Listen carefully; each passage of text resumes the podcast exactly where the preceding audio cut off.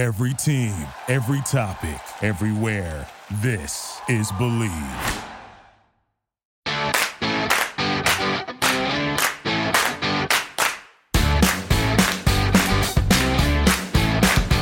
Hello! This is the Relunchables podcast. I'm Jordan Holzer, and each episode we'll be breaking down another 90s, early 2000s kids movie. I am not alone. Each episode I'll be having on special guests to help me relive my childhood. I want to start the podcast by saying thank you for the overwhelming support thus far to my listeners, especially on our new cover art. I know people really were attached to the last one. It was very simple, very just, uh, you know, very it really just portrayed Disney, what I was trying to do. But I always wanted something more 90s, more nostalgic, kind of taking you right back to where you were when you were watching these films as a kid. So I think we really nailed it. So thank you for all the support and the encouragement on that. Later this week, we'll be joined by Charles Shaughnessy, who may be the biggest guest we've had on this podcast. He played the role of Dimitri the Vampire, and you may know him from The Nanny as the iconic Mr. Sheffield, Days of Our Lives, and Mad Men. Charles couldn't have been a nicer guest, which makes him the perfect villain for this movie, as someone you have to hate, and yet you can't help but fall for his charm. So stay tuned for that interview.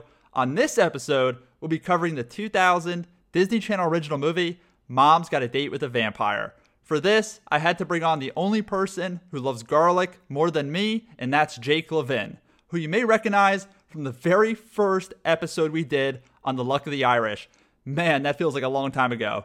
So let's roll the trailer in that Disney Channel original movie, intro music. The Hanson kids are dying to get their mom out on a date. She'll go out, then we'll go out. Why don't I feel better about this? But when they find out, Dimitri's a vampire. Good point. they'll be dying to get her out of it. I'm not gonna let Dimitri turn mom into an onion. What?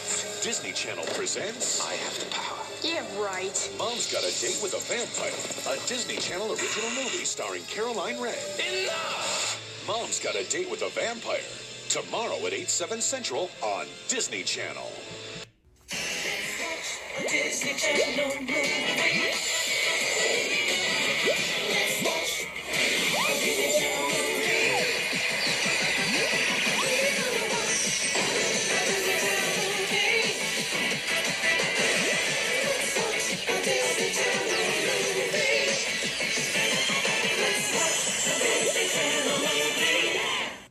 And we're rolling. Thank you, Jake, for returning to the Relunchables podcast.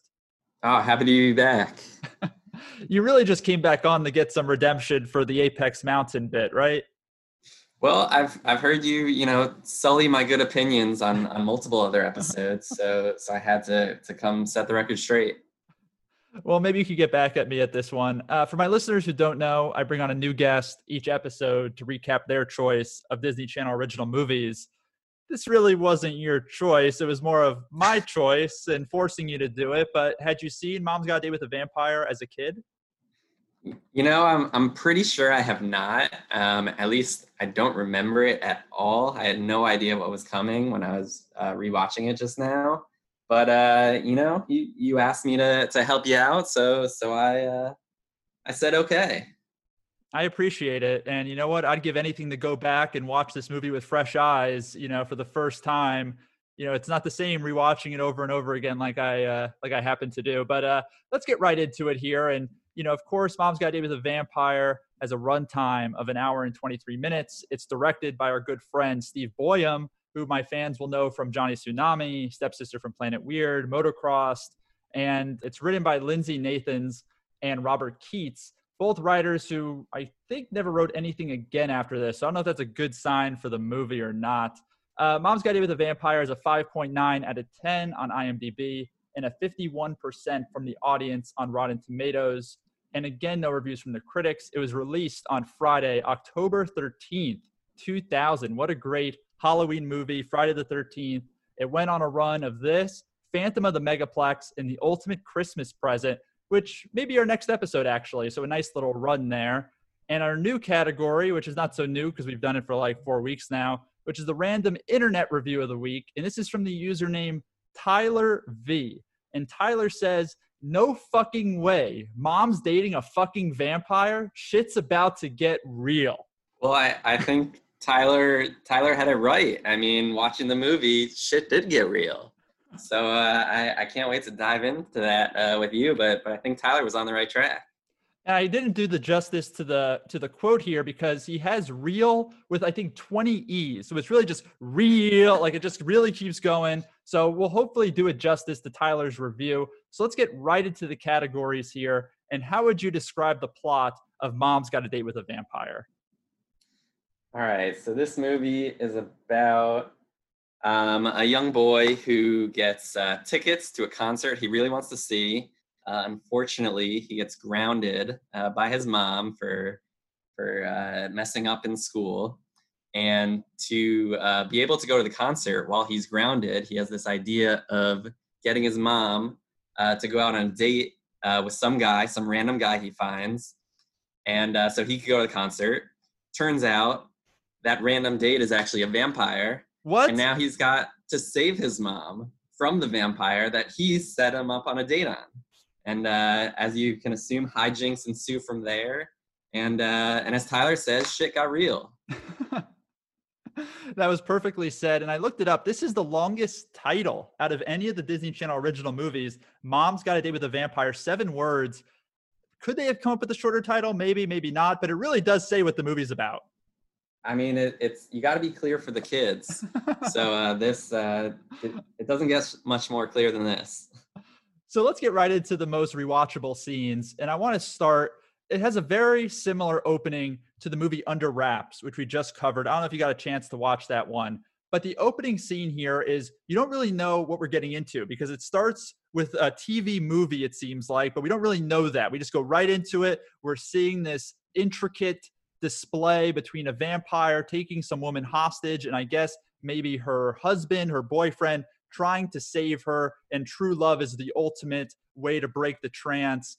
And then we hear just a phone ringing in the background. We're not really sure where that's coming from. Is it coming from, you know, the movie? And then of course it cuts out and we see the kids watching it on TV, very similar to Under Wraps, how we're seeing a movie in the movie theater, it pans out, and then we say, oh, okay, this is not part of the movie yet. Did that trick you a little bit having seen it for the first time? You know, it absolutely tricked me, and uh, and I I was actually relieved because I'm watching this first scene. I'm thinking, oh my gosh, this is horrible.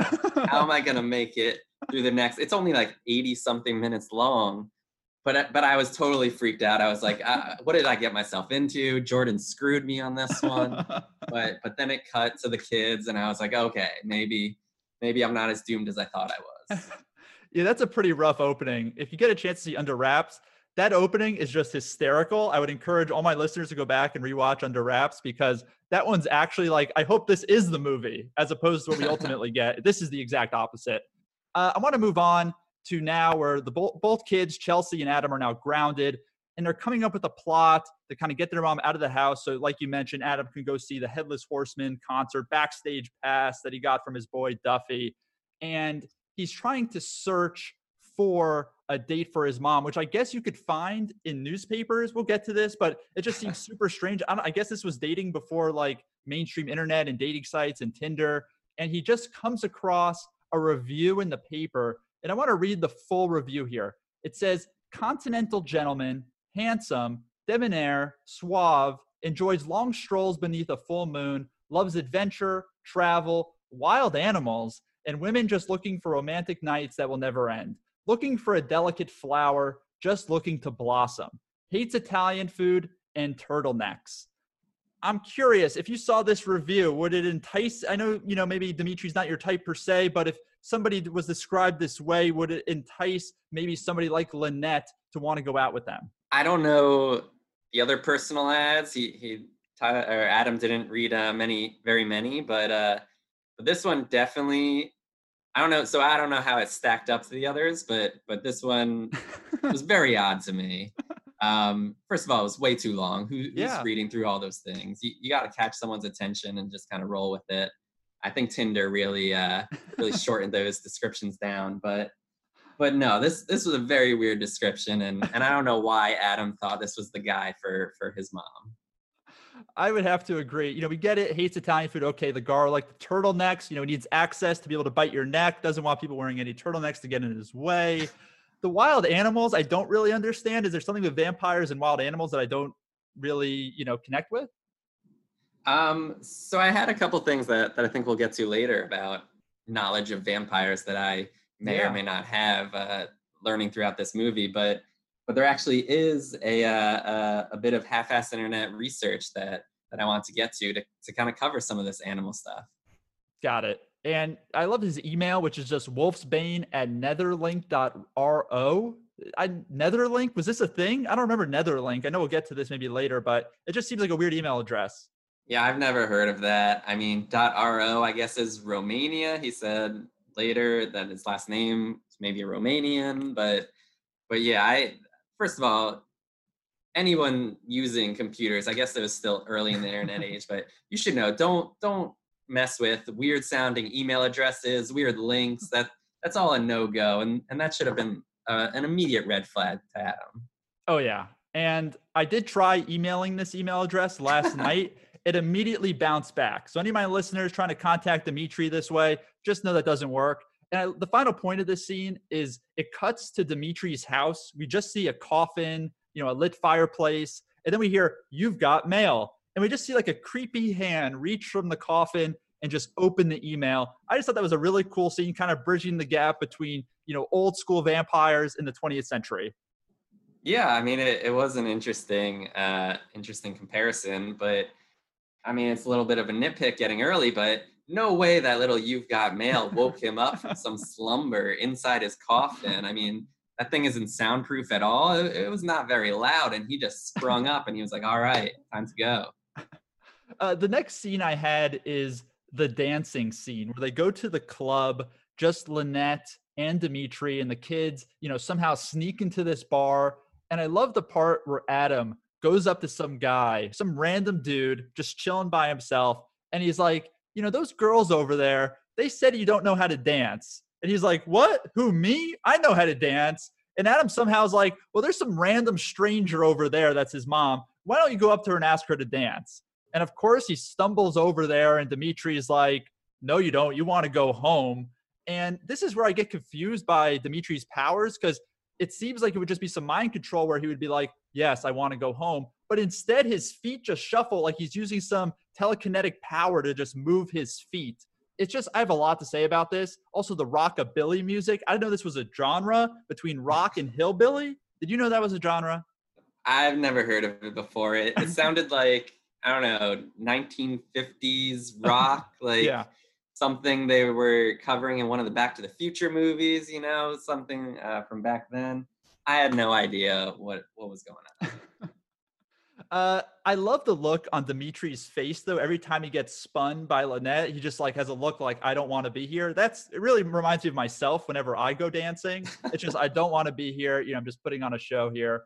Uh, I do love. He asks Lynette to dance, that random stranger, and she's just ready to abandon Dimitri. She's like, "Oh yeah, this guy asked me to dance. You know, I should go dance with him. What's wrong with her? If you bring someone on a date, you should at least honor that, not just go off with some random dude that comes up to you to dance." I, I think what you might be overlooking is the uh, the rockabilly culture is very inclusive. They're they're they're willing to share dance partners, mix it up. You know, he seemed like a nice guy. He he kind of seemed I don't know built more like a linebacker than a dancer, but but she just wanted to have a good time, spread the love. And the last thing, I was going to ask you to sing the song Maybe, which Lynette sings by Cowgirl Blues. I tried Spotify, you know, tried Shazamming the song, didn't really come up with anything, but it did sound like a real song to me. It did, and it, it wasn't bad. But but no, I'm not going to sing it for you. maybe maybe at the end, maybe at the end. Uh, Maybe. and I, the final scene, which is of course iconic. I love when they somehow are able to, you know, they're struggling to lift the coffin, and yet they're able to push it out the window and push it all the way to the lake. And then Adam's just chilling on the coffin on the lake. And just, I think Dimitri and Charles Shaughnessy's humor throughout the entire movie is just great because he has all this power, but yet he's keeping it in the, you know, the real world here. And Chelsea somehow gets a call from her boyfriend, who she's been getting calls from the entire movie, and he just takes it and he's like, "Give me that," and just throws it in the lake. Uh, I love the choreography where Lynette gets out of the trance somehow by her kids just screaming, "Mom, mom, mom, I love you," whatever. And Dimitri gets pushed by Lynette and somehow Van Helsing and Taylor both just magically know to open the coffin. So when Lynette pushes him, he goes right into the coffin. They slam it down. And even though Dimitri could somehow rip bikes apart, he can't push a few kids off his coffin. I know I'm stepping a lot on some nitpicks here. And also the just the final scene where we get the nail gun to the coffin. That nail gun came out of nowhere. Where was that nail gun? It was huge. It looked like it weighed a ton. Was that in his trench coat? I don't know. But I do love that final scene where they ultimately defeat Dimitri. You basically just read through half of my nitpicks and unanswerable questions.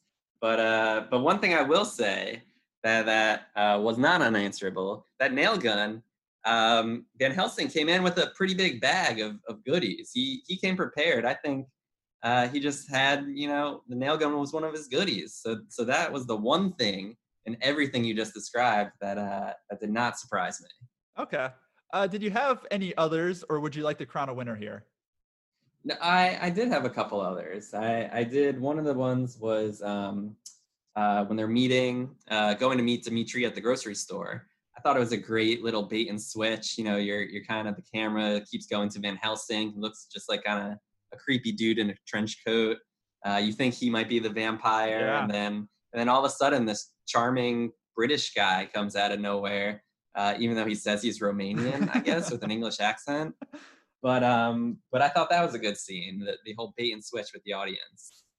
Um, and then my last one was um, when Dimitri was in the restaurant uh, on the date, and uh, to prove to to young Taylor that he wasn't a vampire, they came up with the whole vampire and a spoon on the nose thing, and and he was just kind of you know nudging Adam with a little wink, wink, just get your little brother out of here. So uh, so I thought that was fun. No, I'm glad you brought up both those scenes. And uh, with the first one, you're right. At the supermarket, you do think Van Helsing is the vampire. Rewatching, it, you see this creepy guy in a trench coat. You're like, oh my god, this is the vampire. He's you know searching for you know Lynette and trying to seek her out. But then you're like, oh wait, who's this guy? He seems so nice. Seems so polite. And then of course, you know, he talks about his job. I guess in uh, as a doctor working the night shift. So it just, Mhm. I guess it he comes up with some sort of uh, story there to explain why he's you know sleeping all day and he's out during the night. And uh, the last scene that you mentioned, which is the one with at the restaurant and that spoon test, I was. I guess we'll get to this. I'll, I'll leave that one alone for now. And then, of course, this is where we see Adam finally realize he's a vampire. He sees that he doesn't have a reflection in the mirror, and he's like, "Oh my god!" And instead of just telling Lynette, "Hey, there's a mirror right there," and uh, you can clearly see he's not reflected back, he's just like, "You know what? I'll go home and we'll regroup." Uh, I'm curious which one of these scenes is your favorite. I'm gonna go with the dancing scene at the club, but uh, which which did it for you?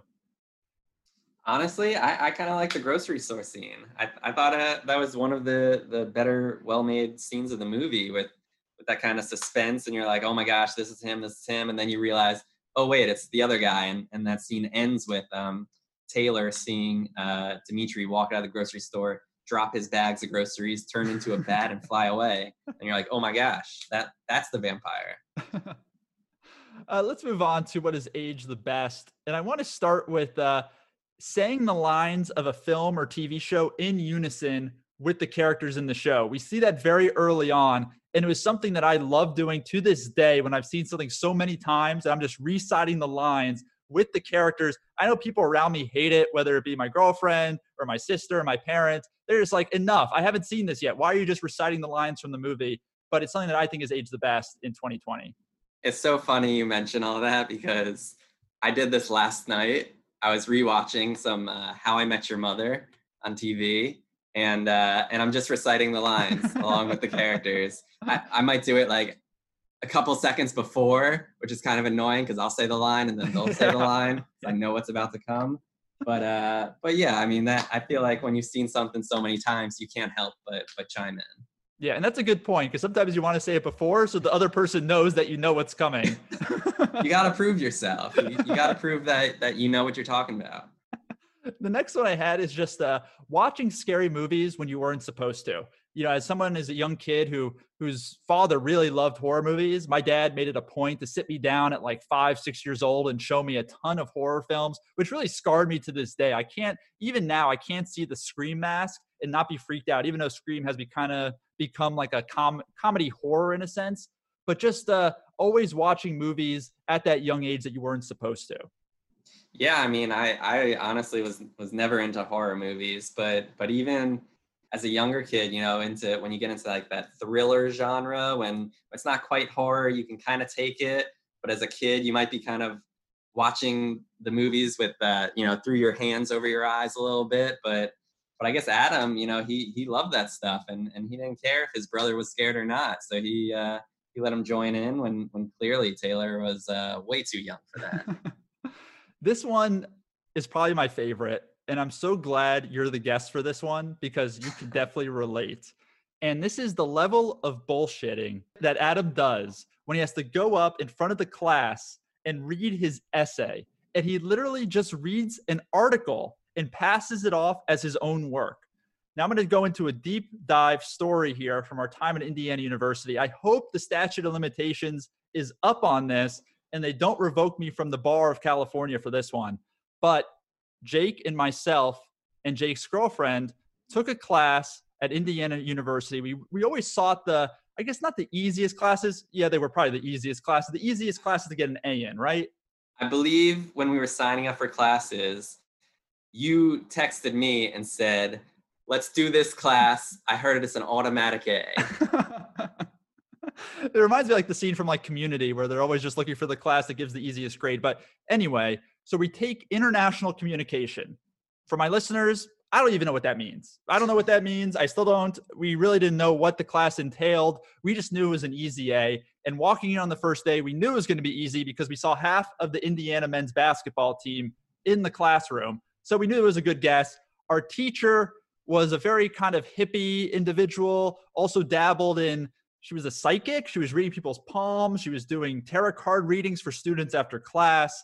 And the main capstone of the course was a semester long, it was a part paper and part presentation where you had to basically get to know somebody of a different culture, different ethnicity, just get to know somebody and present on that person, somebody different from yourself.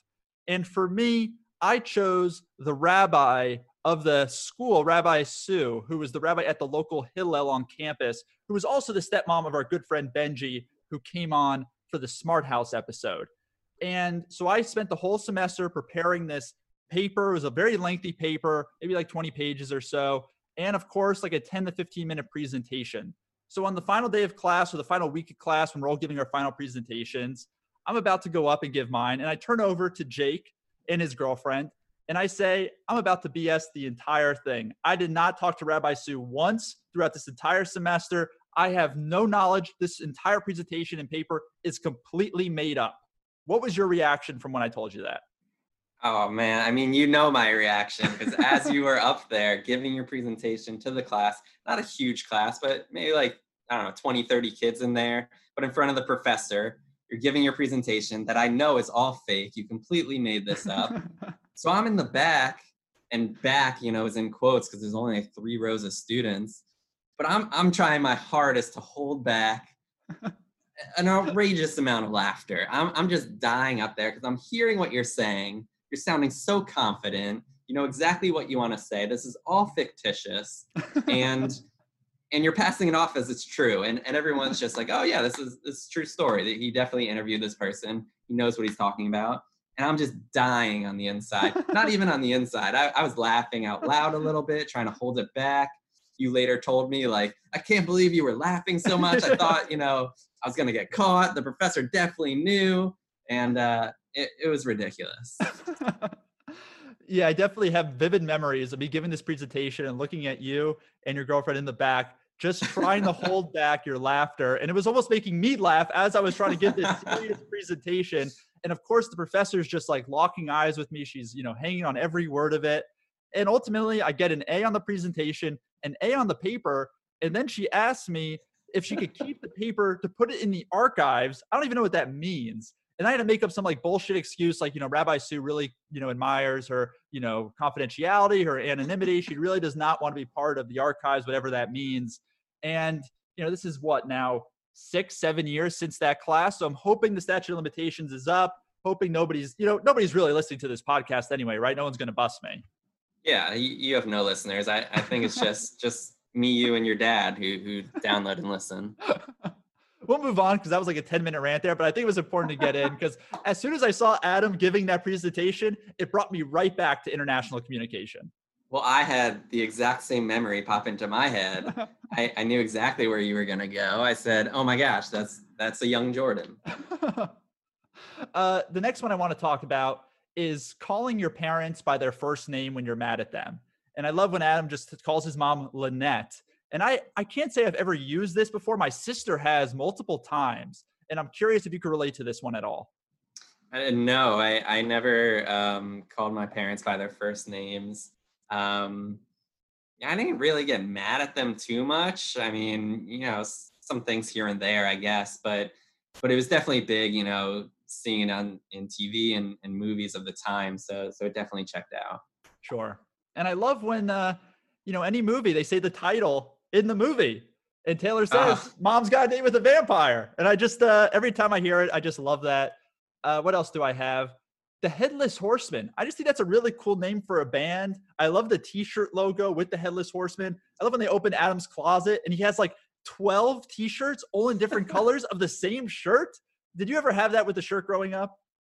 No, I, I didn't. Not of the same exact shirt, at least, but but that was that was one of my my things to bring up later like really the same exact shirt just in different colors like they didn't have different logos or different styles. He, he was just like this is the shirt. I'm only going to wear this shirt for the rest of my middle school and high school career. I'm covered. Uh, the last one i had which is another favorite of mine and brings me back to a story from college is taylor trying to sneak cookies into his mom's shopping cart.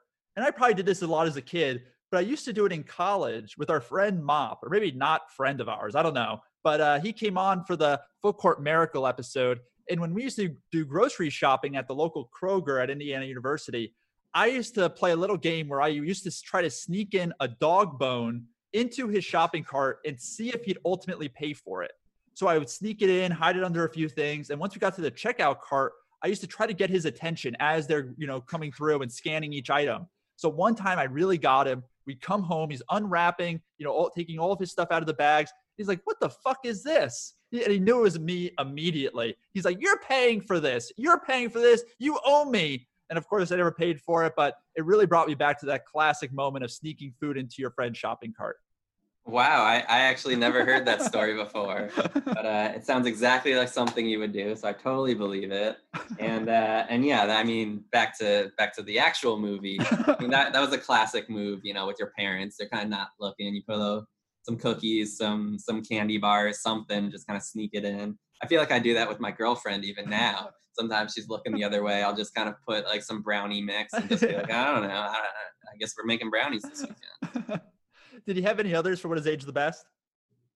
Yeah, I mean, just the the classic like sibling rivalry between uh, Adam and, and Chelsea. I think they're always going at each other early on. They eventually have to, uh, you know, team up and work together to to help their mom. But that was always a classic trope. I, I know you have a sister. I have a younger sister. I mean, we definitely butt heads plenty when we're growing up, especially when it involved what's going on the TV. You oh, know, yeah. so so that was a good one. Um, I hope you never pimped out your sister though, like Adam did. I did not. I did not do that. That that was a low blow. Um, but but no, I feel like I was better than Adam on that one. Um, and, and the other one I had was pretending to be working on your homework when your parent walks in. You know, Adam, I don't know, he was on the computer or something, just and then here's a knock knock, and it's like, oh, I'm I'm just doing my homework, just just preparing for my speech tomorrow, you know, that I totally did, and and that was a classic move. I think we see that in so many movies. Even in Full Court Miracle, there's a classic scene where uh, Alex Linz is holding a book upside down. He's pretending to read, and his mom's like, uh, "Just let you know that book's upside down." You know, so I think we see it in a lot of these films. Because it happens. I mean, we we've all been there. We no one, you know, at that age wants to do their homework, and you always find ways to get out of it. Um, but then you get caught. Yeah. Oh yeah. Uh, so let's move on to what is age the worst. And I want to start with there's just a few scenes that really dated to the 90s. We get a cutaway of Chelsea's room and the Beanie Babies in her room. I had a large collection of Beanie Babies. I don't even know what I did with them to be honest, but my dad was an avid collector for some reason. I used to be like, "Why are you bringing these home every day?" But he was he really thought that this was going to be like a gold mine one day and uh, it really wasn't. Did Did you keep the tags and that little protector thing to to make sure they were mint? Of course, he had uh like plastic cases for the individual bears for some of them that were really valued. It was way too much. Uh, I'm glad he stopped doing that, and I think we ended up like donating most of them. But uh, did you collect Beanie Babies? Of course, we we were kids of that time. They they were huge, and and I remember um, it, it it was a big deal to me. There was one that that was a, a mallard duck, um, you know those little ducks with the green heads, and uh, and each Beanie Baby had a name, and that name was Jake. I remember that one. Being my name, that that was like my most favorite Beanie Baby because we shared the same name. That's a great story. Uh, what about the clear landline phone that you could see through? I definitely had this phone. I knew a lot of people who had it where you could see like the intra workings of the phone, all the different, you know, bells and whistles of the inside of it. It was such a cool 90s thing to be able to see right through it. Yeah, I don't know why it was cool to see the little mechanics. Like it's kind of weird if you think about it, but but yeah, that was definitely a, a thing of its time. what about was Matt the OG catfish here? You know, catfishing, I still don't think has aged well. You know, he sets up this whole date for his mom. You know, he's pretending, you know, basically to be his mom and writing to Dimitri. And, you know, I don't know if anyone's seen the show Catfish at MTV. And this is something that I never really, I don't know, there's a lot to say about this one. It's a really creepy area. And uh, it just seems like this still does not age well, but maybe it has aged well because it's still being done today. Yeah, I mean that's that's a, a an unfortunate point, but um, but yeah, he he was, and I was gonna say I, I thought it was a bit of a catfish on the part of Dimitri also, but I don't think he actually lied in his profile. He was just kind of vague, kind of danced around the fact that uh, you know he was a vampire. but but Adam was was definitely you know pretending to, to or he wasn't really pretending to be his mom. He said, um, would Dimitri come to the grocery store? Don't mention that we did this. Um, it, it was all sorts of weird. Adam was was very sketchy. Yeah. Oh, yeah. I don't know why I would, you know, just take some random kid's word for it and just show up to some random random grocery store hoping to meet his mom. It just seems super weird. Uh, what about the website for Malachi Van Helsing and just seeing it load just on the screen very slowly until you could perfectly see the images? It really brought me back. You know, we, we're so accustomed to just loading up websites in one second, everything's good, but I don't, I don't miss that time in the '90s. Yeah, the the old computers and, and old internet was uh, was quite a, a sight to see in this movie. Definitely don't miss that with with the the weird the poor graphics on very basic websites and it just taking forever to to load one page. Awful. These kids today don't know how good they have it. Same with the CGI of the morphing into the bat. It is really bad. Like it is like you can totally tell it's definitely computer generated. It's slowly. It doesn't even go from like if you watch like most vampire shows, even what we do in the shadows, they immediately turn from human to bat in an instant. This is like some creepy thing where you see the whole body morph slowly down into a bat. It's really disgusting. Yeah, it, it like if I remember correctly, it, it kind of starts with like as a like a person-sized bat Yeah. creature thing and then gets smaller but you kind of see it and and when i saw it in that first scene i was like what i- like is he a giant bat like what's going on and and it, was just very uh very poor graphics it took me back to that show. It was a book first, Animorphs, where these kids would turn into animals. Mm, it really yeah, brought me back to that one.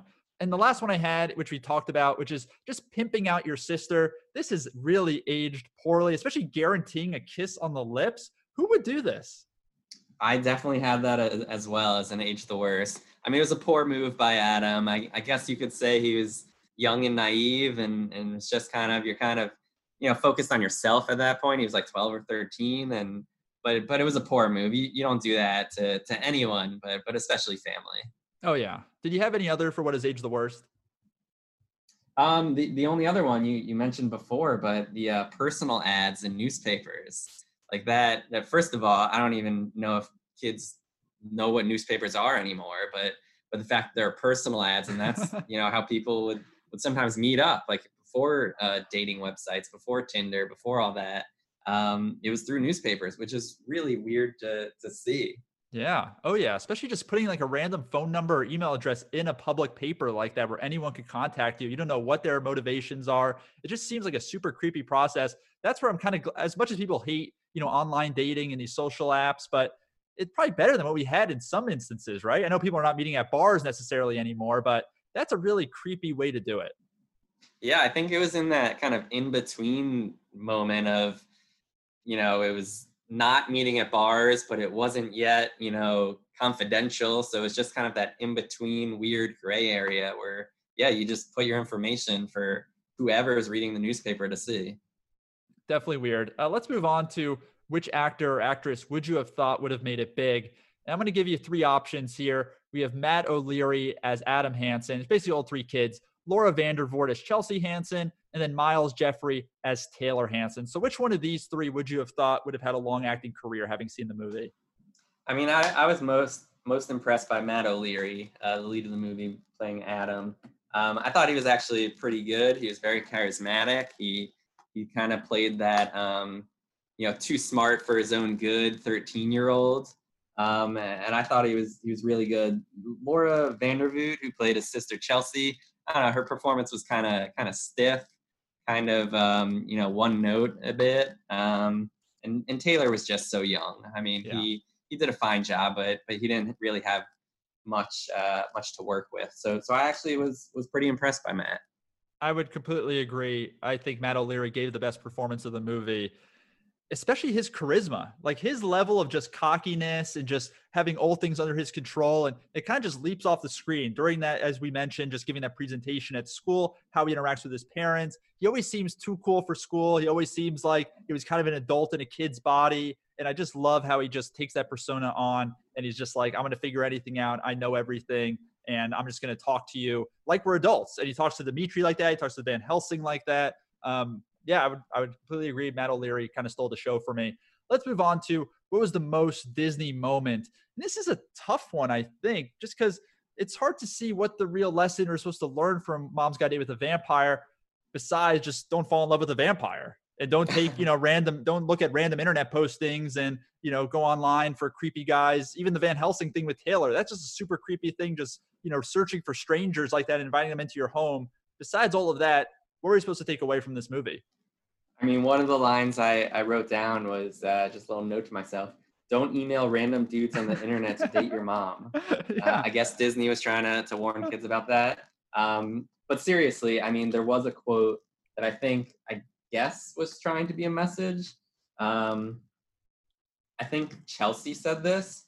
She said, if you don't respect the things that matter, it could all fall apart. So I think she was saying this in kind of um, reference to their family unit, you know, to, to, really be respectful of each other. You know, don't pimp out your mom, don't pimp out your sister. You gotta stick together, work together.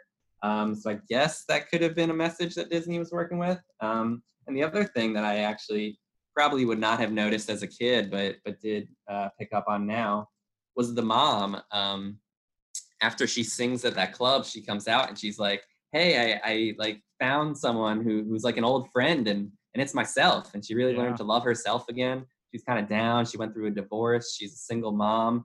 Um, and she really um, kind of rediscovered you know having fun. And, and i think that was an interesting message from the parents point of view. I think those are both two good lessons. And we see in a lot of these films you know whether like smart house and one of the parents is has passed away or in under wraps where one of the parents is kind of a deadbeat and not there for his kid. And then here where we just see a simple divorce we never see the dad in the movie. And i think this is an ability for any kid growing up to kind of see their situation reflected back on the screen whether you have both parents single parent whatever it may be.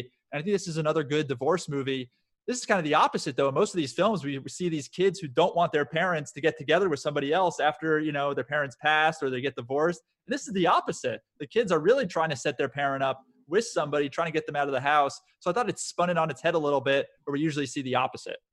Yeah, absolutely. I mean, they were they were just worried about that one weekend, that one night, really, just getting to a concert and getting to a date, and that's all they cared about for that moment.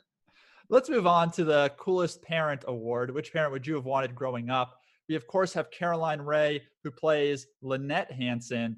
And we'll throw in, I guess, Charles Shaughnessy as Dimitri. It's a stretch. You can throw in Van Helsing if you want you know, there's not, we really only see Caroline Rhea.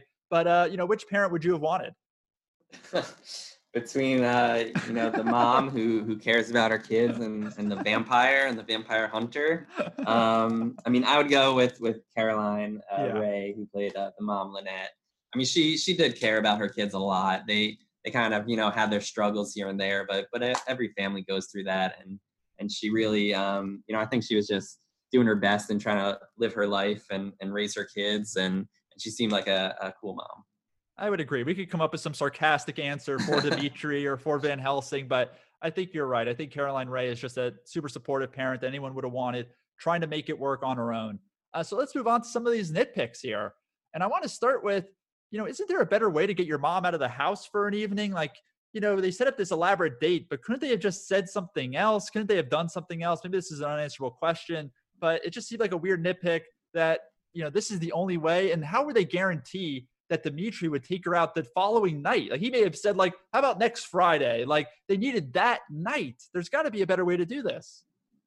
Yeah, um, I, I, think it was really interesting, and and I guess this kind of fades into unanswerable questions a little bit. But how long were they expecting this date to last? Were they expecting yeah. the mom to go home with him, spend the night? Like it's through a concert that Adam wanted to go to. It ended up, you know, them staying out all night. Like it was I don't know, a weird situation there. And um, and I don't know what he would have done if it wasn't a date. How else do you get your mom out of the house?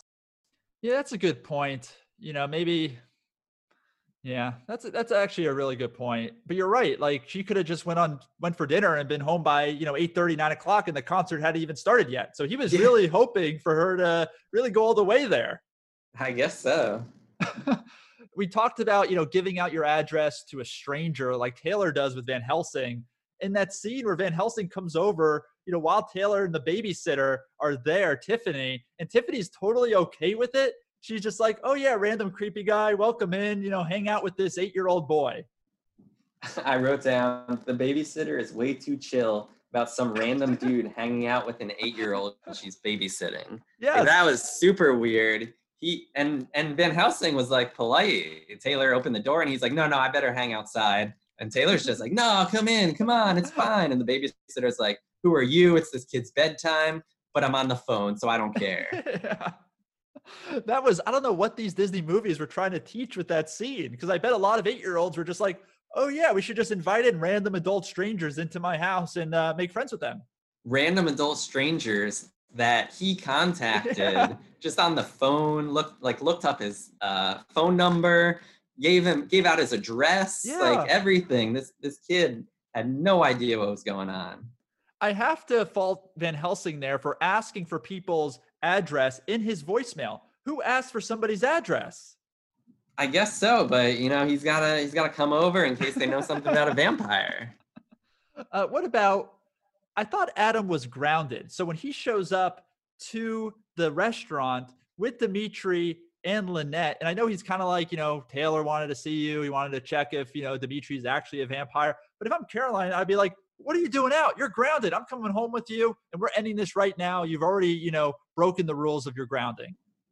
Yeah, that's a that's a really good point. He he could have ruined everything right there, but um but yeah, I, I mean, if I were her, I just would be flustered. Like, why are why are my kids here? Like, I I don't know. Maybe she was shocked. She she forgot about the grounding in the moment, but but it, it was definitely an oversight. And then she just continued on with her date, trusted yeah. the kids to go home, even though they've snuck out.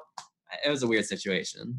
That whole scene, I know we talked about this earlier, but so you know we can't see Dimitri's reflection in the mirror. This is how Adam knows that, of course, Dimitri is a vampire, but he chooses not to expose him right there. It just seemed like a weird thing. You have everyone in the restaurant, you have your mom sitting across. They could easily see this mirror, which is just so happened to be directly across from Dimitri.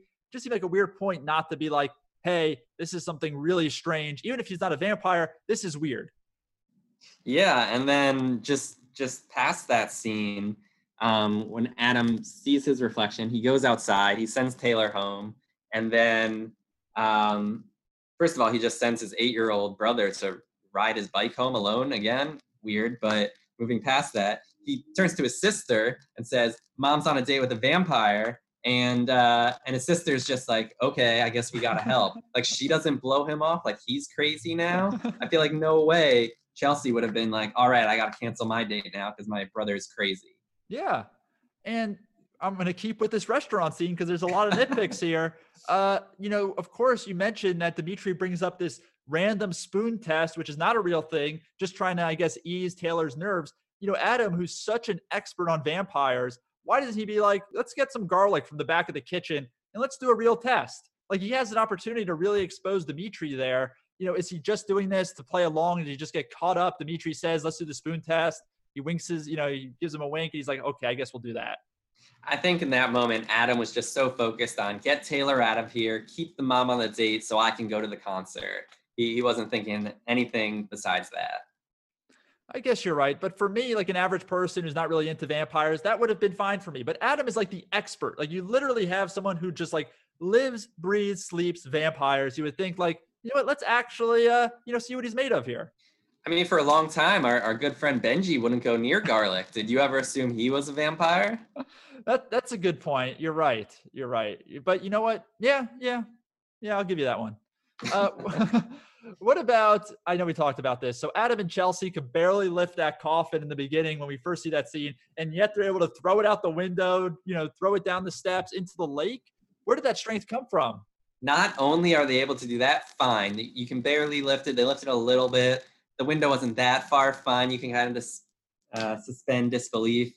But A, the coffin doesn't break being thrown out a window. And B, they bring the coffin back up the stairs yeah. at the end of that scene. So they magically got stronger. I, I don't know what happened there.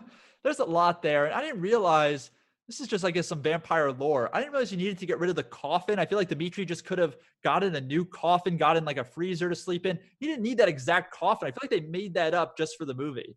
There was a lot about vampires in this movie that that I didn't know. I don't know if it's common knowledge, if it's made up for the movie, if if I'm just missing it, but there was a lot going on with vampire stuff. Like I know I know the bare bones basics and, and there was way more than that in this movie. Oh yeah. You know, we took a folklore class at Indiana and they did not cover vampires. I, I feel like they let me down. I took two folklore classes and, and I didn't know any of this. Uh, the last one I had is just, you know, if Dimitri's entire goal is to just bite Lynette, you know, get her in this trance, he has her alone in his car. He could just reach over, say, "Oh, I've got to reach for something," and then bite her. Like it seems like a such a big song and dance for him to ultimately try to go in for the bite. There's been moments through this entire night that he's been alone with her that he has an opportunity to do this. Well, I, I do want to push back on this one. I, I think they did kind of lay it out in the movie that if she um, falls for him of her own volition, I guess she becomes his minion.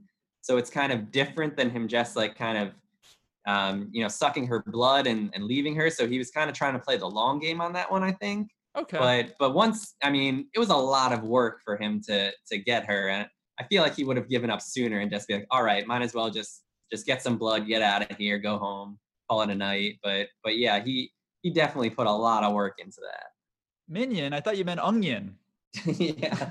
oh, we're not gonna save that for best quotes. I mean, come on, Jordan. Did you have any other nitpicks? I mean, a really small one that backstage pass was just like a regular ticket. I did not buy that at all. it should be like something laminated, goes around your neck. I think he got gypped. I think that was a regular ticket. Yeah.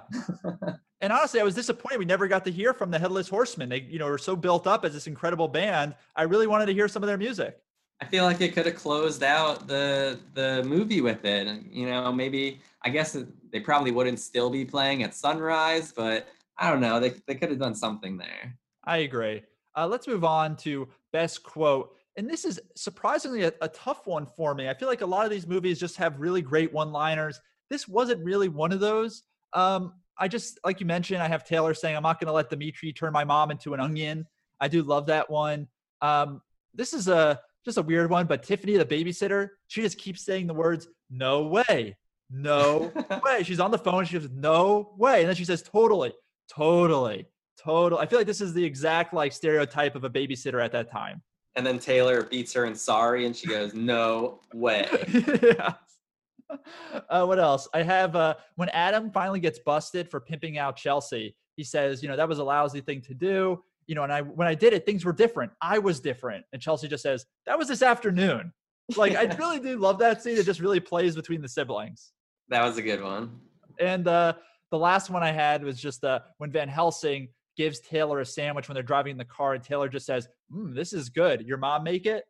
And uh, you know, of course, just Taylor giving that kid's humor. Did you have any other for best quote? Yeah, I, I thought it was funny early on in the movie. Um, Adam is um, is I think trying to defend himself from making up his speech in in his class, and he goes, "I think you're missing the bigger picture here, Lynette." Excuse me? Since when do you call me Lynette? I'm just trying to dialogue here. You're 13 years old. You don't dialogue. I thought that was a great kind of Adam's kind of too smart for his own good yeah. kind of thing. And then uh, and another one Adam had was, uh, or Chelsea and Adam are talking, and he and she says, "You can't email some guy you've never met. Why not? It's not like it's some creep in a chat room. All these guys have come pre-checked with the newspaper. like, was the newspaper checking people? What?" Does Adam just completely misunderstand how it works? You just pay some money and you get something printed in a newspaper. I don't think the newspaper was conducting background checks. I really don't. No? Wow. then then Adam was was hoodwinked on that one.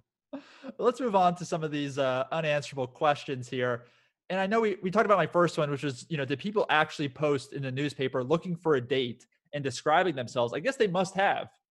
I, I think they did. I think it was a little before our time, I guess. I mean, we were, we were probably pretty young at the time, but but personal ads, I mean, I, I think that's what people did before uh, I guess dating websites became a thing. This is another vampire lore question, but do vampires have to be invited into the house? It seems like such a weird thing. I know I've seen in a lot of vampire movies, but it just seems like they could do all this stuff, but you actually can't get through the barrier of the door. Even when the door is wide open, you have to invite them in. That's one of the one vampire lore that I had heard of. Um, they, they have to be invited in. They can't see their own reflection. Uh, I don't know. They don't like garlic. They, they, I don't know. Are in pain around garlic. I don't know quite something with garlic. And then you you kill them by um, stabbing them through with a stake through the heart.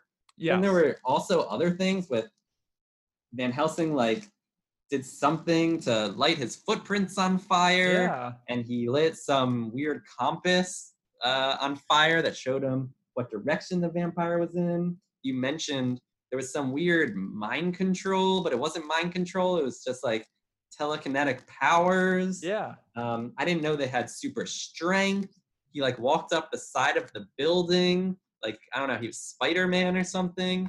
There were all tons of vampire things that I'd never heard of. I don't know if they're true or not. Maybe the movie made them up, but I guess as a kid, you just go, oh, he's a vampire, and that answers all of that. Yeah. Watching what we do in the shadows, it really goes deep into the vampire lore. And it does show, you know, the vampires walking up the walls. They hate wooden crosses. We don't really see the stakes in the show. Uh, we mentioned like the silver bullets or the silver nails. That's a thing. You mentioned the the garlic, you know, turning into a bat. You know, pretty much not able to eat human food. They're only able to, you know, drink blood. Basically, that's the only way. Didn't he order something at dinner? Was he not eating it? right? Because at the grocery store, we see him drop the groceries and turn into a bat. Presumably, uh, you know, he's not eating any of that. He's not. I don't see a fridge in the house. So that's a good point. Honestly, that's a good nitpick. Was he just, I'm, you know, leaving the food there? I'm pretty sure he had a plate of something when when they he was at dinner with his mom, and then wouldn't it have been weird if he just didn't eat it? I, that seems weird. Yeah, yeah. We mentioned, you know, vampires are capable of doing hypnosis, but the telekinetic power is definitely something that I had not seen. Um, let's move on to, I guess we answered what's rockabilly music, which is just a genre that I had not heard of before this. No, definitely not. Uh, but I guess maybe the moral of this story is maybe we just don't know a lot of a lot of things. Maybe there's a lot we don't know, Jordan. uh, I talked about, you know, why didn't Adam give Dimitri a tougher test than the spoon test? Was Van Helsing at the grocery store a coincidence? Was he just tracking Dimitri? Why was Van Helsing at the grocery store? Yeah, I, I think he was tracking Dimitri somehow. I mean, we didn't see it, but I think he was on the phone or something at the end of that scene, and he said like, ah, "I'm so close. I know he's here." So, but it's just something we didn't see. The movie didn't let us know what was going on. Is Dimitri actually Greek with a last name like Donatos? like, it's funny when we had Charles Shaughnessy on the podcast. He talked about wanting to make him Greek and Mediterranean, and he came with this whole Greek accent. And the Disney executive shut it down fast. He's like, "No, no, no. We're going to keep with the English accent that you're known for." But he had an English accent with a Greek last name yeah. and said he's Romanian with a .ro email address. So I think the movie just had to pick one and stick with it. Instead, it's all over the place. It is really confusing. Uh, did you have any more for unanswerable questions? I mean, one was just uh, this might be a small one, but so Adam and Chelsea hired a babysitter that obviously had some history with the family before, but they had to pay for her and then they had to make sure that she never let the mom know that she's Yeah. over that night. It seems like a really flawed plan. I don't know what was going on with all that. Oh yeah, and she's Um, just there when Taylor arrives home from the restaurant. Like she just magically appears. It just uh, the, a lot of the logistics behind the scene we did not see. Yeah, and then the other thing that I don't know if there's some sort of like vampire code out there that he lives by, but this guy wants to either make this this woman his his slave or and or suck her blood, some sort of violent act, um, you know, some sort of vampire evilness, but he has something against like harming kids. Like Yeah. he spent a lot of time like just saying, "Kids, get out of here." He could have, I don't know, used his telekinetic powers. He could have just thrown them to the side. He could have locked them in a closet. I feel like there's so much he could have done as a vampire that he just was like, sort of being a nice guy about it, but kind of being a jerk. It, it was just, I don't know what was going on with with the vampire code, maybe of ethics. You know, you're right. I think that's probably the biggest nitpick of the movie because I think in real life, if there was a vampire, the vampire would just destroy this family immediately. These kids would have no chance of defeating him. I mean, I assume he has no problems sucking kids' blood. Like, why Yeah. couldn't he just be like, oh, three kids, breakfast, lunch, and dinner, and then I got the mom as a minion? Seems like a good good night for him. Yeah, and you saw he was ready to bite Adam at the end, and it just seems like where was this 20 minutes ago? Um, Exactly. let's move on to some uh, half-ass internet research here. We actually have some good facts for this one. It was shot in Toronto. Uh, after the film premiered in 2000, Disney Channel apparently received a bunch of complaints about a shot where Dimitri licks his lips while looking at the family dog, presumably because he was trying to maybe eat the dog, suck its blood, and the shot was removed from subsequent airings. So we did not see that when we watched it yesterday on Disney Plus. Would you have liked to see the scene in the movie? I don't know if I would have liked to see it, but I know a lot of people have issues with, you know, violence towards animals, but I don't think it would have just him licking his lips would have turned me off from the movie. I would have been like, "Oh my gosh, Disney, what are you doing? This is abhorrent. I can't believe you left that scene in." But I don't know. I guess it was a big deal in in 2000. Yeah, it just seems weird. You know, this was before Twitter, before social media. You know, it was like PETA reaching out to Disney. How would Disney know that there was such a, I guess, mass hysteria over showing this dog? And kids were the ones watching it. I guess it's the parents that were watching it with their kids who raised the issue. But it just seems super weird. And it, it wasn't even a scene of, of him killing the dog or hurting the dog or anything. He just licks his lips like, oh, I, I bet that dog tastes good or something. Like, and then that was it. I agree. That's just a weird one. Uh, a fun fact, and I brought this up with Charles when he came on the podcast, but him and Caroline Rhea were actually filming an episode of Sabrina the Teenage Witch the same year as Mom's Got Away with the Vampire, in which they also dated in that episode. So we do have a crossover there of both characters, uh, you know, dating in one movie and one TV show. Oh wow, I, I, I did see that they were in a, an episode together. I didn't know it was it was in the same year. Yeah, yeah. And uh, the next one I had is, you know, Dimitri and Lynette go to a restaurant called Renfield's, and Renfield is Dracula's crazy bug eating sidekick from the 1897 horror novel Dracula. Just a fun little thing they put in there. I did not recognize Renfield. I never read that novel as a kid, obviously, but just a fun thing I found online. Yeah, I, I've never heard of Renfield. I, I didn't know he had a bug eating sidekick. I, I thought Dracula was, ran solo. So did I. You know, I think Igor is the only one like I know is the sidekick for like Frankenstein, right? But that's about it. I don't know any other sidekicks.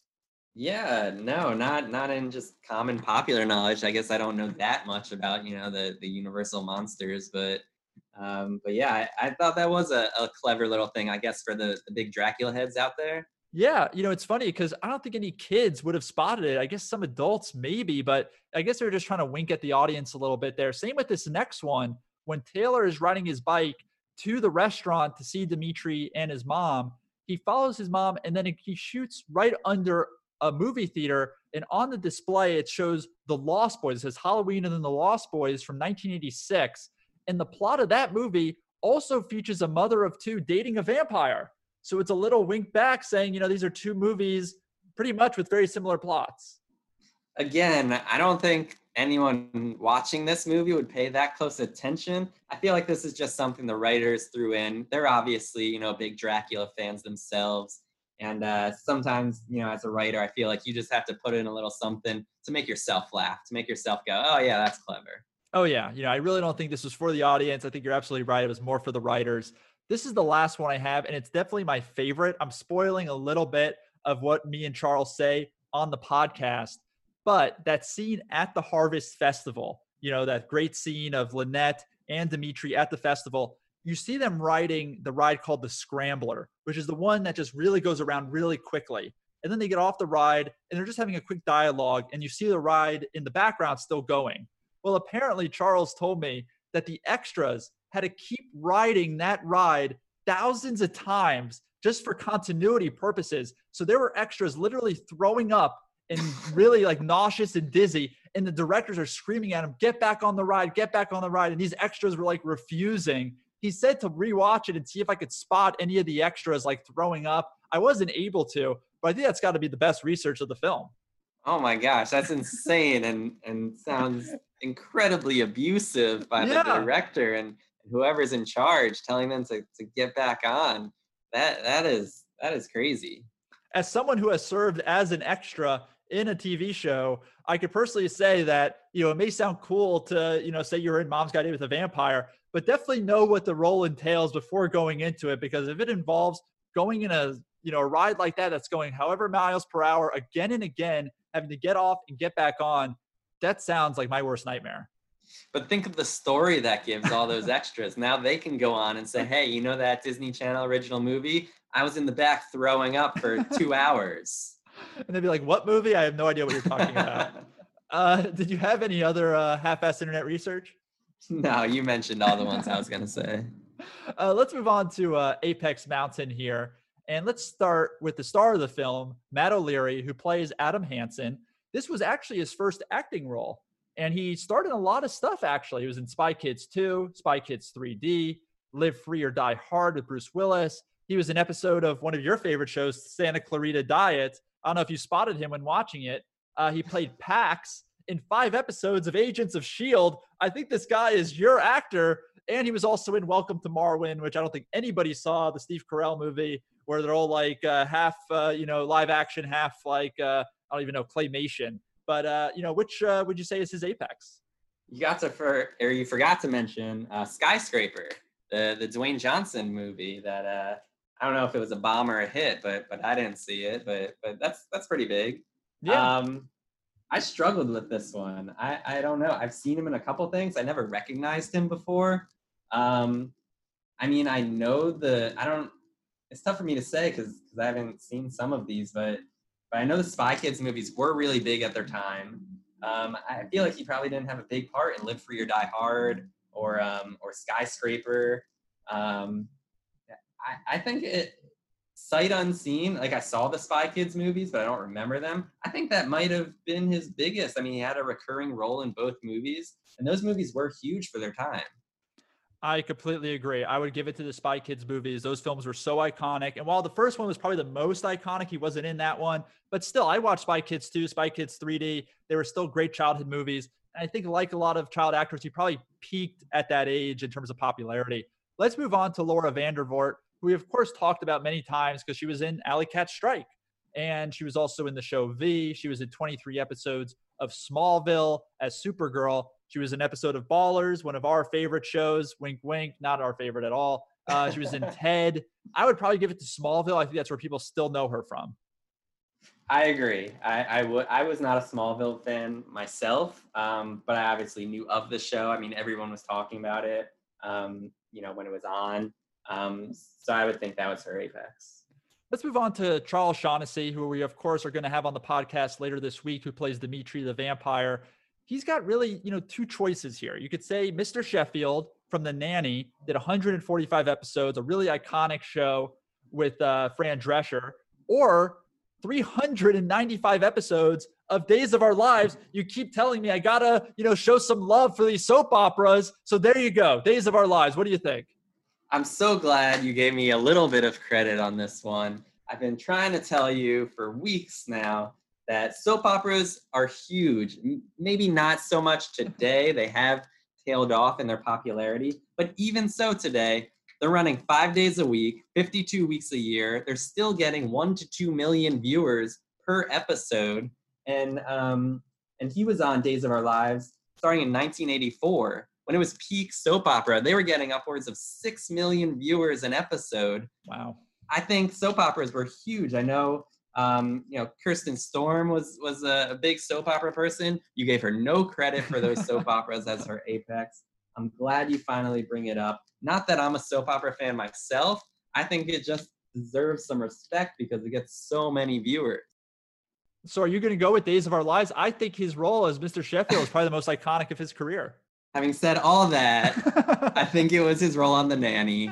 Again, I did not watch The Nanny myself, but I definitely know of the show. I know it was huge. That is his apex, but I just don't want you to forget about the soap operas when you're considering Apex Mountain. It's funny when I was looking at, you know, Days of Our Lives and his time on that show, I'm looking at his character name and it says Shane Donovan, Drew Donovan. So I guess at some point they got bored of him and they're like, we got to make you twins. And then it says Shame Donovan, S H A M E. I can only speculate what was Shame Donovan? You know, it says he's been on the show between 1984 and 2017. That's a long time to be coming up with stories. He did nearly 400 episodes. I guess they were triplets. uh, Shame was Shane's evil counterpart, and then yes. Drew was the bum who lived out of town. Maybe I don't know. He wasn't doing anything, but but yeah, that's hilarious. I do want to bring up he had a five episode run on the show Mad Men, which we talked about on the podcast. Very small role, recurring, but it's definitely a show that I love and probably I can relate most to out of his filmography. Uh, let's move on to uh, Caroline Rhea, who of course plays Lynette. And, you know, I think as a kid, I knew her from Sabrina the Teenage Witch. I was a huge fan of that show. She plays one of the aunts, one of the witches. She did 142 episodes. I think more younger kids of a generation would probably resonate more with Phineas and Ferb. You know, she did 124 episodes on an animated show, you know, as Linda Flynn. She was in Christmas with the Cranks. I'm going to give it to Sabrina, but, you know, I think there's, it's up for debate. I, I don't even think it was up for debate. I think, um, I think it was Sabrina. I, I didn't even have to look up her IMDb. I was just, I turned on the movie. I'm like, oh, she was in Sabrina. Um, so I think you're absolutely right. I mean, even for Phineas and Ferb, I mean, the kids aren't going to know who she is. I don't know if you can really tell her voice who she is. I think Sabrina, you know, being live action, being a huge show back in its day, um, I think it's no contest. I agree. I think uh, I was a huge fan of that show. Actually, I really like Melissa Joan Hart. I was a huge fan of magic. So any show that kind of dealt with magic, I was going to be into. I was a really cool show. You had the Talking Cat, Salem. I was all in. Uh, let's move on to Robert Carradine, who of course plays Van Helsing. He was the dad in Max Keeble's Big Move, one of my favorites actually. And I think most people know him as the dad from Lizzie McGuire. He did 65 episodes of that. He was in the Lizzie McGuire movie, and he's actually going to reprise that role in the Disney Plus or Hulu series that they're going to do. And he was also for fans of a young older generation. He was Lewis in all the Revenge of the Nerds movies. I'm going to give it to Lizzie McGuire. I think that's where really people know him from. I don't know how familiar you are with his work, but what would you say it is? Yeah, I mean, I, I was uh, a Lizzie McGuire fan, you know, growing up. My sister was a big fan, so I was kind of, you know, watching it with her. Um, I, I do want to say for future generations beyond us, he does appear to be in pre-production on a COVID 2021 movie. Wow. So, so who knows what that'll be? But uh, but yeah, I think Lizzie McGuire thus far in his career is uh is his apex. I just wanted to bring up two more, but I'm not even gonna like. We don't have to debate them. I just I think it's just fun facts for the audience. Duffy is played by Jake Epstein, who any fan of Degrassi would know as Craig. And Craig was the character who had a really abusive dad. It was he was best friends with um with Drake's character, actually, Jimmy. So I just think it's a little fun thing. He was also in Quints, another Disney Channel original movie, and he had a stint in Suits, which is a show that we both liked until it ran like 25 seasons. And the other one I want to mention is the bouncer at the club who goes to kick Dimitri out, who's labeled as the name Bone, even though I don't think they ever say his name. And Bone is played by Patrick Gallagher, who I knew I spotted him from somewhere, and he was in an episode of Entourage, and he played Gil Turner when I guess Turtle's character is trying to sell that Avion tequila, and Gil is the the owner of the you know the local I guess alcohol shop that is selling and making the debut of Avion. So I just kind of placed in there. I knew he was from Entourage. I didn't know from what, and uh, just two little fun things right there. Oh wow, I I, I didn't recognize him at all. I, I'm not as uh, as big an Entourage fan as you are, but uh, but yeah, those are those are interesting. And the last one I had is just, you know, what was the apex of uh, vampire movies? And I don't know how many we've seen. I'm not that into vampires, but we have What We Do in the Shadows in 2014, the Taika Waititi movie. We have Twilight movies. We have Blade in 1998. Uh, From Dusk Till Dawn, which is a Robert Rodriguez directed film with George Clooney and Quentin Tarantino as actors. Uh, Nosferatu in 1922. Dracula in 1931. I don't know how many of these you've actually seen. I haven't seen these old ones. I think most people consider like Nosferatu to be like the premier, you know, vampire movie in 22. I know I think FX is bringing it back for a TV show actually. But I'm just curious, you know, which one of these would you say is the apex? I think Nosferatu's actually been on FX for a couple seasons now. Oh, really? Um, yeah. So I don't know how big of an apex that could be, uh, since you didn't even know it was on. But um, I think it's got to be Twilight. I mean, I don't know really? if this is another another one of our high school musical debates that I had last time. But the movies, just let me read off these uh, these box office numbers to you. The first movie did 400 million. Second movie did 710 million. Third did 712 million. And the final movie did 830 million dollars. I don't know how you can't say that's not the box off or not the apex. Do you have the box office for Nosferatu in 1922 in front of you? You know, I don't have it. Um, I can't imagine it was 830 million dollars. I think for this generation, it's definitely Twilight. I think Nosferatu kind of just started the genre. And I think all these movies are derivatives of Nosferatu in some way. I know people would say like Twilight's nothing like Nosferatu, but it really brought vampires into mainstream culture and portrayed them on the screen. So I guess this is a debate whether what Apex Mountain is ultimately, and we always get into these types of debates. But I, I get why you're saying Twilight. There's no more, you know, movie that's been more popular than that. I think, and and honestly, I think that's what the Apex is. I mean, at the height of its popularity, no doubt Nosferatu started it all, but um, but it led up the mountain to the apex of Twilight, and I I don't know how you can even disagree with that. So 80 years later, it took to get to the apex. You're saying?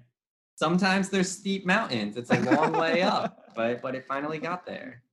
Okay, let's move on here. Uh, let's talk about who won the movie. You know, uh, I think there's a few options here. I probably think it's between you know Charles Shaughnessy and Adam Hansen here. But what would you give it to as who won the movie? Um, so so I looked at it more of um, uh, kind of kind of tying the the person and the character. I think um, uh, Adam, you know, the the main boy, uh, won the movie. It was his first acting performance. I thought he was actually really good. Um, his character obviously triumphed, being the the star of a Disney movie, and uh, and I feel like he learned his lesson as a character. He uh, became closer with his family. I think it was an overall win for for both the actor and the character combined. I agree. I don't really have much to add. I think Adam was was great, and you're right. He won the movie. They defeated Dimitri and he gave a great performance as an actor. So I'm going Adam Hansen here. Uh, where does this rank all time in the Disney Channel original movie universe? I'm going to reference an article that Vulture just published a few weeks ago on May 4th, a complete ranking of the Disney Channel original movies. And they had Mom's Got Date with a Vampire ranked 43rd, just just behind the 13th year, actually. And I think that's probably a fair ranking of 43rd. You know, it's probably not top 20. It's probably not one of the worst. I don't know how many of these you've seen, but I think it's probably middle of the pack.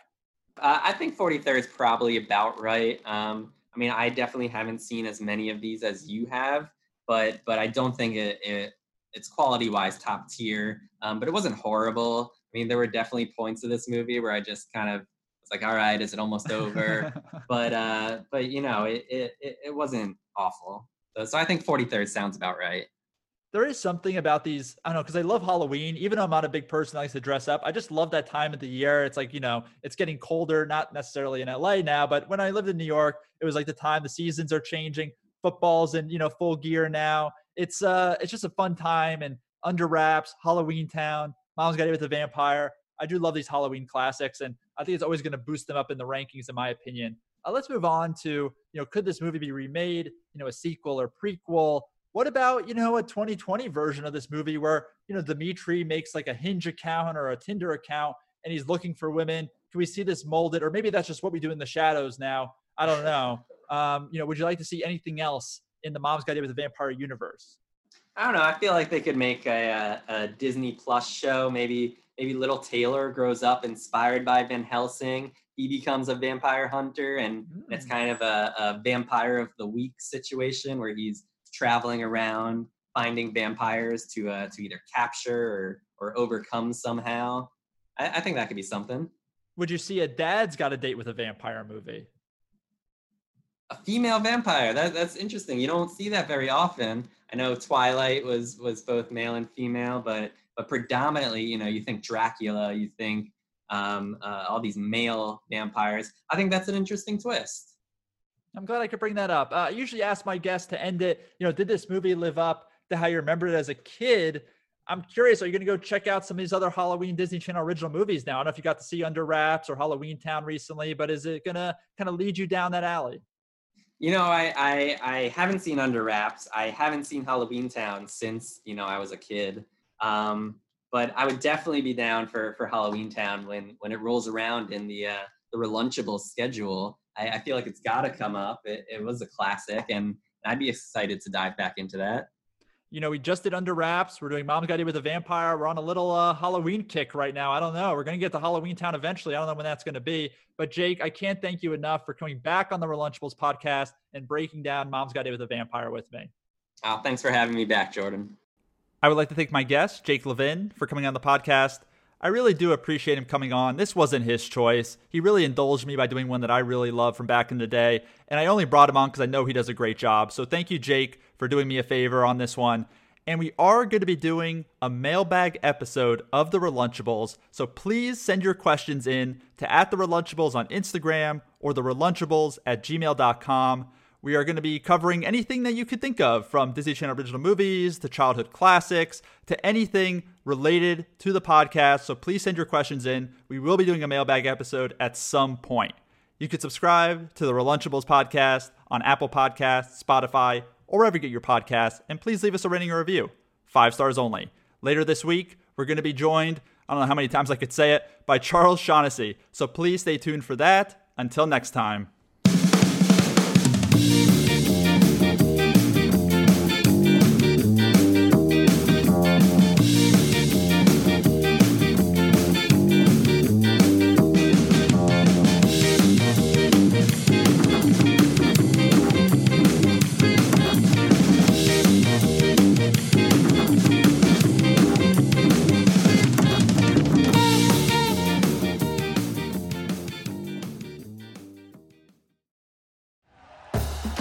For listening to Bleav. You can show support to your host by subscribing to the show and giving us a five star rating on your preferred platform.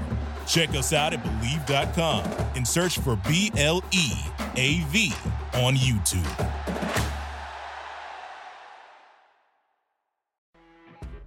You know, when you're listening to a true crime story that has an unbelievable plot twist that makes you stop in your tracks? That's what our podcast, People Are the Worst, brings you with each episode. I'm Rachel. And I'm Rebecca. We're identical twins who love true crime cases that make you say, didn't see that coming, and we hate the people responsible for them. Listen to People Are the Worst now on Apple, Spotify, or wherever you get your podcasts.